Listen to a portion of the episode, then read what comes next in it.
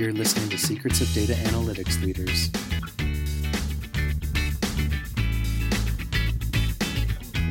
One is hire data scientists who have expertise in that industry, who work in that field, who really understand some of the specifics around not just the field, but the data science around it. And then the second is form partnerships with, with, with the business leaders in various divisions and, and, and have people on your team really liaise to those partnerships. In a consulting field where you, have a large Hello, everyone. Welcome to the Secrets of Data Analytics Leaders. This is Wayne Eckerson, your host for the show.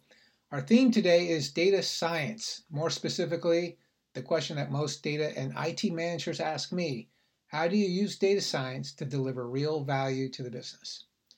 To answer that question, we are joined by Alex Vayner, a longtime data analytics professional who specializes in building and running high performance data science teams. Alex ran data analytics at Equifax and Capgemini before joining PA Consulting, where he is a partner and the data and AI practice leader for its Americas division. Welcome to the show, Alex. Thanks for having me, Wayne. So, first things first, uh, I have not heard of PA Consulting. Why don't you give me the elevator pitch of what this company is and what you do for them? Sure. Um, so, PA Consulting is one of the oldest consulting companies in the world. Um, it started actually in 1943, um, believe it or not, training housewives to assemble the tail gun sections of bombers uh, during World War II for the UK. In truth, it's not really so simple to categorize PA. Um, it's a sui generis in a way. It's a bit like McKinsey in the sense that uh, we do um, a lot of strategy consulting work for fee, but really more than that, um, it's actually a technology innovation and design firm that creates real things and real ideas and then invites companies to take them onwards to the marketplace. Great. So, to understand how to get value from data science, we've broken down this podcast into three segments doing the right thing, doing the thing right, and finding the right team. Uh, we may not get through all of those, but uh, let's start. So, in doing the right thing, how can you identify problems that data science can address? Uh, to me, this is the biggest challenge facing companies who want to do data science, but they really don't know where to start or how to phrase questions that data scientists can realistically answer. So, what's your take? So, the, the, the traditional approach really is let's look at the value, let's figure out the ROI and the business impact, and let's and, and, let's go with that initiative. And I think that that's certainly a big part of the calculus on, on picking the right project to work on, the right thing to do. But it's only a part.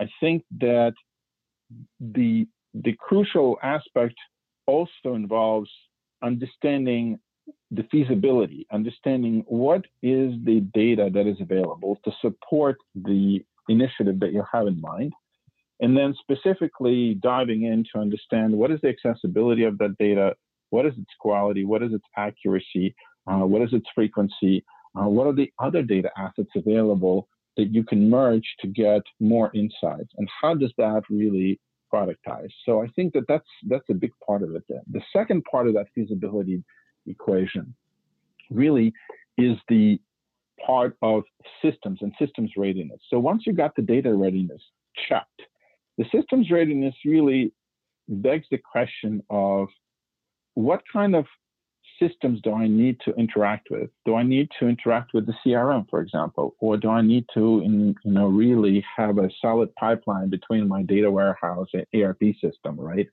Um, and how does how does all of that come together? And what I've seen many times is when the feasibility aspect is not dealt with early on.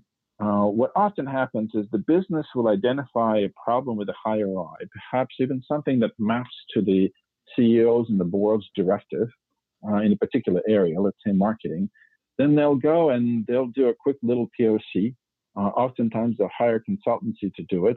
And, you know, um, sometimes our company, sometimes others. And then what they'll find is they, they, they have completed the POC. It's fantastic. They're great results. But now it's going to go into that graveyard of POCs because the data for the broader use case is not really ready, or because the the you know the IT is actually going through a you know a one year transformation and won't be ready to actually industrialize that solution for a year and a half. So, are you saying that it, you can find the data to train a model and create a model, but not industrialize it? And what's what's the difference then between those data sets? So, two things. I think one, it's you can find the data to maybe do one small, limited, narrow use case, which is what often POCs are. But now, when you expand it and you want to cover new geographies, new regions, and new aspects of the business, you realize that the data doesn't exist or the quality of the data is not as good here as it was in other parts. The second part really is more on systems readiness, right? You realize that your systems are not really prepared for a fully industrialized solution, something you didn't have to worry about when you were doing a POC, because you, you didn't have to worry that you're actually using um, Tableau as an organization for visualization, and you could do your visualization in, in, Microsoft Power BI because you just had to visualize your little piece. You didn't have to integrate into the overall visualization schema for your whole organization. Right. So you're talking a little bit about deploying the model, right? Deploying the model into a BI tool for others to gain the benefits of that uh, of those findings, uh, or are you talking about uh, deploying into an operational system? to do real time recommendations and things like that, or maybe both. Yeah, it's, it's actually exactly right. It's both, and you and you may not be ready on either one or on both of them. More often than not, the more complex is the the operational systems side. The visualization side is, is usually a little bit simpler, but they're, they're the truth is they're connected as well. Right. Now, do you ever find a disconnect between what the business wants to know or thinks it can get from data science and what the data scientists can actually deliver? In other words, how difficult is it to find the right question to ask in a data science project so that the business gets something of value and the data scientists can actually deliver it? it can be difficult if the problem is not well defined. I think defining the problem is probably the most challenging part of that early stage POC. And a lot of the times it's an iterative process. So we go to the business leaders and we ask them and we we hear a, a point of view. And actually part of the POC or proof of value is what I've, I've been starting to call these uh, initiatives because I'm, it's really all about velocity to value, are actually validating the impact that that data science project will have. So I'll give an example. I did a project for a B2B customer in manufacturing, and it was, the project was building a recommendation engine, right? So it was it was something that was going to increase their cross sales and up sales. And the client had you know, a target of X hundreds of millions of dollars. And um, that target broke down by geographies and by product types and different divisions of the company. And what we did in the POC is we actually took only one type of product, only one division. And for that division, we were able to get an accurate view of cross sell upsell opportunities. And then we can extrapolate that and say, look, um, your original expectation was 500 million, about 50 million of which was around this particular product. Well, our POC showed that it was not 50 million, that it was 25. So, you know, it, it, it probably is a good point to say that you've, you know, overestimated by a factor of two in general because you've done that specifically here. So now we adjust the ROI from 500 million to 250.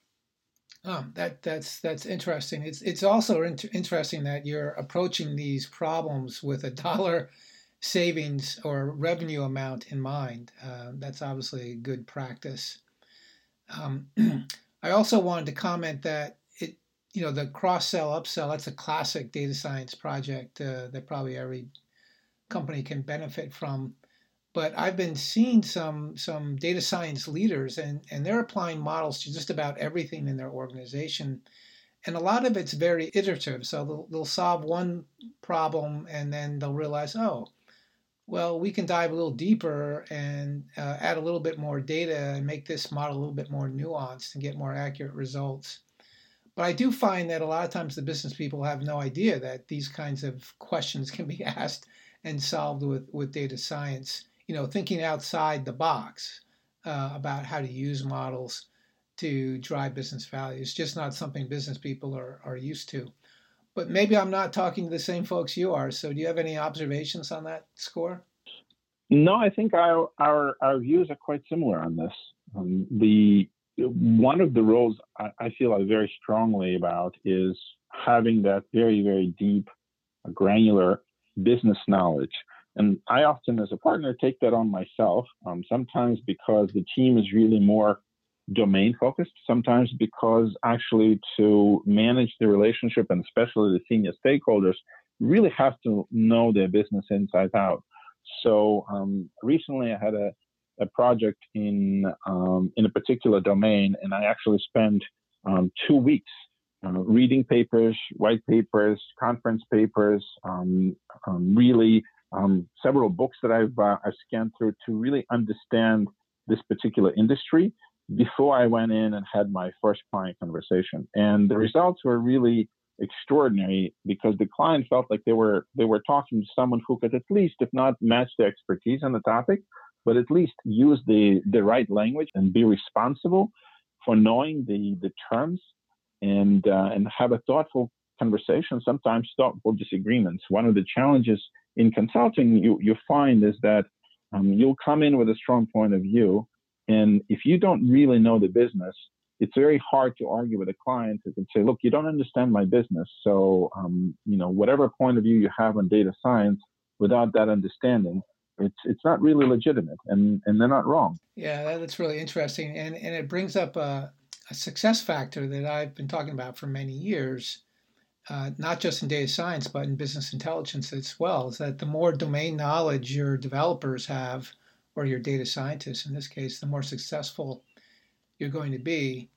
And so I'm going to jump to the doing the thing right segment a little bit here and, and ask how do you ensure that people have the right domain knowledge? I mean, you gave an example of, of yourself as a consultant who would come in and, and read up, but you know, in many organizations, data scientists are centralized and you know may not have the domain knowledge of a specific department to be really effective. Uh, and I'm wondering if there's a particular way that you might recommend to, that people should organize your data scientists to ensure um, they have that domain knowledge and can deliver value fast.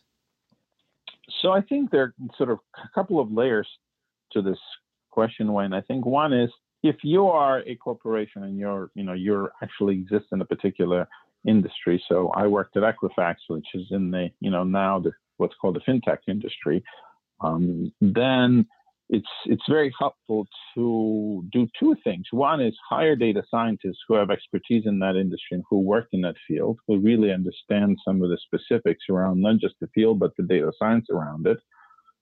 And then the second is form partnerships with with with the business leaders in various divisions, and and and have people on your team really liaise to those partnerships. In a consulting field where you know you have a large team at the most senior level where you have a project and a, and a, and a senior manager on a data science project um, what i've done is actually ensure that the, the, the folks at the most senior level who are going to be managing the client relationships are often not just data science SMEs, but they're also business SMEs as well. So what, what ends up happening in consulting is at the most senior levels, you often have subspecializations. And oftentimes, those specializations are either in a particular industry, so a life sciences expert, if you will, a manufacturing expert who really understands the business, but also more importantly, understand what are the most common use cases for data science in that business. Um, or you have domain experts, and these are folks that are experts in subdomains, horizontal domains of data science, so it could be natural language processing, it could be the recommendations engines we talked about, it could be facial recognition and computer vision, it could be pricing, supply chain optimization, or you know hundreds and hundreds of other use cases that exist around applications of data science, and that folks specialize in particular subsets. Right. so you know, diving in a little bit further, uh, you know, the data scientists when they get into a project, they don't exist in a vacuum. they have to deal with business and IT uh, and perhaps other folks as well. So, what would you say is the role? Let's just pick on business and IT inside a data science project to make sure it's successful and the data scientist is, is doing the work that they're uh, intending to do? The truth is that it's it's a bit of a continuation of the genesis, right? The genesis, if you remember, you know, on picking the right thing was talk to the business to really understand the business impact and you know the ROI, and talk to IT to really understand the data and systems readiness.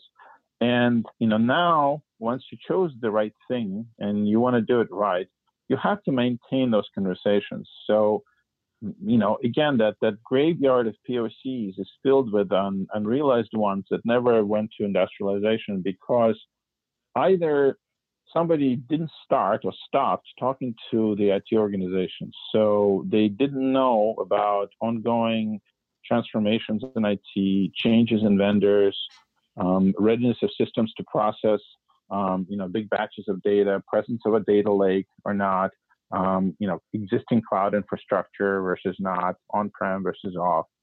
Um, and, and, and, and, and that's, that's crucial, obviously, for, for building out a real solution. Um, the, on the flip side, the, on the business, if, if you are not in tune with specifically what kind of solution would map and answer a existing pain point, for the head of marketing or the president of a business division, then you risk that you're going to build something really, really interesting and engaging, but it's really not going to be an exact fit. So um, we've seen clients where um, a fascinating project was was actually done by the IT organization in partnership with consulting, right? And one of the challenges IT has is that it's a little bit scared of the business, right? Uh, in in many ways because it's um, oftentimes it's disappointed the business. Um, the business seems to expect amazing results to happen overnight, and the listening that the business has of IT is everything takes too long, is too expensive, and it's too complicated. So to sort of compensate for that, what we've seen is IT coming in and say, well, first let's build something, and then we'll tell the business about it. And this is one of the biggest problems that I see because, you know, three months into it, you finish that proof of value. You want to show it to the head of marketing, but the use case you chose is actually was not the right thing, right? The right thing would have been to talk to him in the beginning, uh, but IT didn't want you to do that. So um, consulting companies oftentimes end up playing the role of an ambassador, an arbitrator between the business and IT and they bring it together. And one of the things that that happen is you you open up a conversation, you build the right sponsors and partners, and that allows you to actually solve the problems both from a systems and data perspective as well as from the the business perspective. Right. So let's address the elephant in the room. You are a consultant, right? but when should a company uh, build its own team, and when should it hire a consultant or some other type of service to do data science. Do you have any recommendations there? Sure. So it's it's really a question of what are you trying to build and how much of it is core to your business. And there are many different dimensions to this. So and I'll give you a little bit of color. So one of the things that, you know, when you know that's important when you're building out a data science team is you got to have really top-notch data scientists. So I had a client once who uh, was based out of Grand Rapids, Michigan. Um, now, not a lot of today's, you know, young young people graduating from the top tier schools, Berkeley's, MIT's, and you know, Columbia's and um, Georgia Tech's, are eager to move to Grand Rapids, right? And so this is a con- this is a consideration as you think about, you know, do I build my own team, or do I use consultants? A second example could be do you see data science um, and building new products and solutions as something that you're going to have to do continuously for the next 10 years, which would justify hiring a team? Or do you really see that once you build out a product or two that's going to be core to your business, you'll be done and you'll just need folks to maintain it. In which case, what you really want is to hire a, a consultancy, a service provider to build. And then you can hire your own one or two people to maintain that, and then maybe perhaps go back to the consultancy, you know, once every few years to for upkeep and maintenance of the product, right, for innovation. Um, so that's another consideration, right? How you know how critical is you know the products or solutions that you're building, and how long term do you think you'll need to do the building? The more common question I hear, you know, even within the solution space, you know, I can I can buy an existing solution from a company, or I can I can build one. Even if I build it with a consultancy, I'm still building it. And clients often come to me and ask which way should they go. Most recently, had a conversation literally last week with a client in the healthcare space, and you know they're thinking about a sales enablement tool, and they have a specific boutique player, you know, a company that just kind of you know grew up three years ago, a startup specializes in sales enablement. Um, and uh, versus buying an existing product from one of the you know top tier uh, global product providers that has a module um, for this. That's option number one. Within that option, the buy option, there's you know buying a startup versus buying a um, a, a, solution from a, a large product company. And the build option also has sort of two branches in it, right? One is you know, I can hire a large firm, a Deloitte or an Accenture, um, you know, to help me build this, or you know, I can hire a small firm to do it. Um, and you know, what are the pros and cons of each? Um, really, the question is about price and control. So, if you buy a solution, um, well, I guess the third uh, the third point is speed. So, if you buy a solution you will get the most on speed. Um, but you will lose out on the price because the price will be set by the provider, whether it's a small startup or it's a large product company. And you will lose out on IP because the IP will never be yours. The IP will be the company's. So what that means is that you're always under the control of the vendor, whoever's building the product and, and, and providing it to you as a service, because they can increase their price and you're really subject to it. If you end the service, you lose a lot of the algorithms, the data, and the insights you've been leveraging for years, and you have no IP. So if you feel that the, the, the insights are really core part of your business, if you think that it's actually going to create a new revenue stream for you, then the buy option is really not the best one. The build option, on the other hand, um, you lose out on the speed because it takes time to build, whether you're doing it yourself or you're doing it with a consulting partner. Um, but what you do win on is you win on IP uh, because hopefully whoever the consulting company you're with will actually make sure that the IP is yours long term and yours to keep.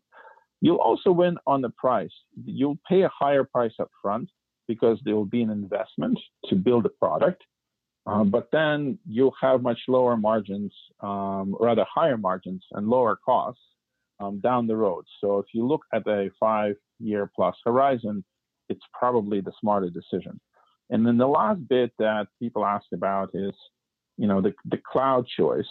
And, you know, how does that figure into the, the buy or build decision? So if it's a build, it's really something that your provider will manage. If it's a buy, rather.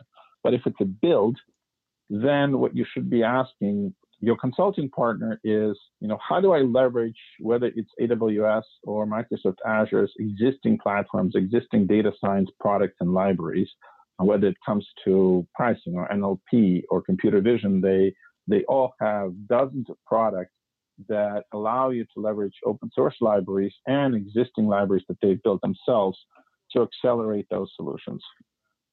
Well, that, you, you raise a lot of interesting issues there. Uh, it does seem like a lot of data science is going to the cloud. Uh, do you think that's a wise decision? And you know, are the benefits just uh, overwhelmingly in, in favor of using these cloud-based services? You know, there's unlimited computing, just about, um, and you know, you can put all your data up there. Uh, it seems like a, a wonderland for data scientists. Yeah, I think you know the way I think about cloud is probably the way people thought about you know the internet in the 90s, right? Um, if you ask, is is is cloud uh, overhyped? You know, I think that um, the answer is probably yes.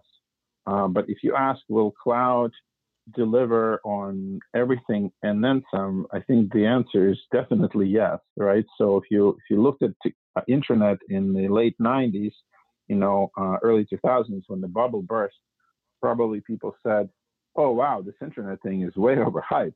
But if you think about technology today and where we are, you know, nobody could possibly argue that internet didn't deliver on everything that it could possibly have been thought of to deliver and then some, right? So um, I think I don't think it's a choice really anymore. Um, there are special circumstances when you want to have an on-prem solution um, around security, and you know there are reasons, but then at the same time there are you know there are reasons to have the same um, you know, uh, and, and, opportunities to have the same in the private cloud and to have similar security features um, that that you have in an on-prem solution. Yeah, I, I think people have said uh, that there's a tendency to overestimate the value of something in the short run, but over underestimate its value in the long in the long run. Uh, it's a common human tendency and also the idea, Wayne, of the unknown unknown, right? So if you think about security, which is one of the biggest concerns with the cloud, you know, think about the quantum revolution, right? And, and the quantum computing comes to be, um, and you know, there's there's there's enough investment and enough conversations to, to to show that this is a real possibility in the next decade. Then you know the the RSA algorithms that are sort of behind most of the security protocols today uh, will basically become obsolete because a quantum computer will, will, will crack them and, and, and will figure out factorization of, of prime numbers in, in seconds versus in, in, in millions of years, which is what it would take uh, the fastest supercomputer to do today. And that's kind of what the most of our security protocols rely on today. Well, that's a scary thought. So maybe we should outlaw quantum computing right now, huh? uh, there's, well, there's there's a lot of noise online, um, and uh, we, we could certainly outlaw it in the U.S. Uh, I think there there are several um, centers being put up by some by product companies like um, like IBM and Microsoft, but probably the biggest effort that's being um, underway is in China, and uh, I don't know if we can outlaw that. So uh, quantum computing is coming. I think it's a question of, of when and not a question of if. Yeah, the relentless march of technology cannot be stopped. Uh, listen, one last question here, and I think we're going to table the the uh, question about how to create uh, a data science team until next time. But one thing I've found a couple of companies stumble uh, onto or, or, find as uh, obstacles was the fact that all of a sudden uh, they've got all these different analytical models running the company and they conflict. You know, some of which they bought, some of which they built, and all of a sudden they've got multiple versions of analytical truth. And uh, it's the same thing that we experience in the data warehousing world, actually, and still do. Um, is how, how do you resolve all these different models that may be using the same data but generating different answers? Is that something you run into at all? Sure, and then there are a couple of dimensions to unpack here as well, Wayne. I think, I think one one one way that's that's been helpful to me in my experience in in in, in talking to companies of how to sort of untangle this is a almost like a philosophical view of top down versus bottom up. So the the the traditional view and approach has been bottom up, and that's kind of what ends up, you know, with a a large repository of, of, of, models that use different data assets, different languages, and, and that really are not connected to each other. And the, the question is, well, it's it's a big mess, and it's it's almost like you're coming into a room and it's you know it's dirty and it's messy, and then you start thinking about how do I organize this whole room, and you know the the approach that we've used that's helped is actually to say, forget about organizing this room. Um, let's flip the thinking to top down and say, okay, um, in the business problem that I want to solve, um, really, which models are the most relevant and what do I need? What are the inputs and what are the outputs? And how do I set up microservices if I need to refactor them and abstract them for these models to talk to each other? And what that does is it says, okay, I don't, I'm not overwhelmed by thousands of models, right? I have a few dozen, and then you deconstruct them and say, okay, what are the languages? What are the data assets? And then again, you create a environment where you've solved a particular business problem that is part of the overall solution, and that actually maps to a specific set subset of models and a specific subset of data. It's a very similar paradigm to the one that we went through, um, you know, I think a few years ago, where you know we've been setting up these data warehouses, right, and we've been really focused on acquiring and managing and scrubbing and structuring data, right? And then we said, oh, we have all of this data, but how do we get to solutions and insights and all those things, right? And sort of some of the solution was, well, let's just create a data lake which is just a messy place where we throw data and we don't scrub it, we don't clean it. In fact, like the that's where it should be in its most raw form. And it is when we are ready to build a solution that we'll actually bifurcate the data, put it into a data warehouse, and then actually set it up to ingest into the right model in the right way. So similar approach to modeling, right? So forget about thousands of models let's talk about which ones are relevant to a particular business case and then bring those and then you unravel those models. And sometimes the decision is okay i, I have to write this in, in, in python and it was an excel based model and you solve that by actually you know having a project which transforms a an excel based model with vba code into a python model or sometimes it's actually hey it's python code but you know it's it actually lives in different places. And and it's here it's optimized with PySpark and here it's not. And and and you know how do we bring it all together? Huh that's interesting. So i haven't heard anyone make uh, an analogy uh, to data warehousing for how to uh, consolidate and uh, normalize models. But makes a lot of sense because it's exactly what we're doing in the data warehousing space. Or I should say the data architecture world is, uh, yeah, let's bring in and persist all that raw data, uh, build up some building blocks, uh, and then allow people to go take those blocks and build something very specific for their business unit. So it, it sounds like instead of data, we're talking about models as as forming this kind of data science data lake. This is actually the you know the a, a microcosm of the general approach uh, you know that I have to to building the the data capability, which is really what we're talking about, right? And it, the idea is it's the you know it's what I call the hybrid approach, right? The it's it's one that lives between the bottom up that's pure, which is let's just experiment, let's just do stuff. Well, then we don't really have the organizational structure and we don't have the buy-in for that experimentation to land on on fertile ground. The opposite approach also fails, right? Which is it's you know I call it McKinsey approach, but it's really the approach of let's go and interview 175 stakeholders, you know, on how they see data science. Let's go and and do market research and let's come come up with the org model and the target operating model. But then we're missing the exciting use case that we've actually built out and we don't have that you know use case to show. We just have you know a deck with lots of slides that says you know we think that you know this is what your org should be and this is how you should operate. And i think that building that hybrid approach to build to the capability is what brings it all together. It says look bottom up let's just run some experiments and build um, you know a use case. And by the way we have a way to figure out how to find the right one. And we, we have some approach to doing it quickly, right? And then, you know, in parallel, let's build a quick roadmap for, for your organization, but let's not fool ourselves into thinking that we can tell you what data science will be in five years and how you should do it. Because in five years, the world would change too much.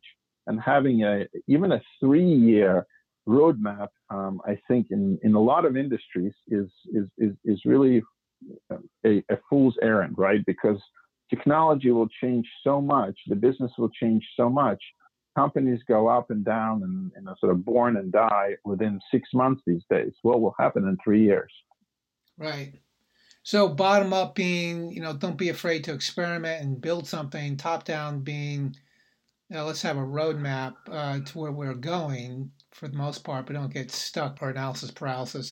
Yeah, and and hybrid is basically taking a light version of those two, combining it, and and the way you do it is, you know, you you form the, you know, I call them pods. They're they're data pods, right? And they'll have a combination of of these various data scientists, which we'll talk about next time, and they all come together and they help you solve a business problem, and then they help you set up your prototype and then eventually move it to what I call the MSP, the minimum scalable product, which has replaced the MVP as the as as the sort of the artifact of choice to to set up for business success. Well, great. That that's a good place to stop for today. Uh, Alex, thank you for coming on the show. Uh, I learned a lot, and I'm sure our audience did too. Thank you, Wayne. Thanks for listening. If you like the podcast, please subscribe. If you want more content from business intelligence to data management to data science, browse to the Eckerson Group website at eckerson.com.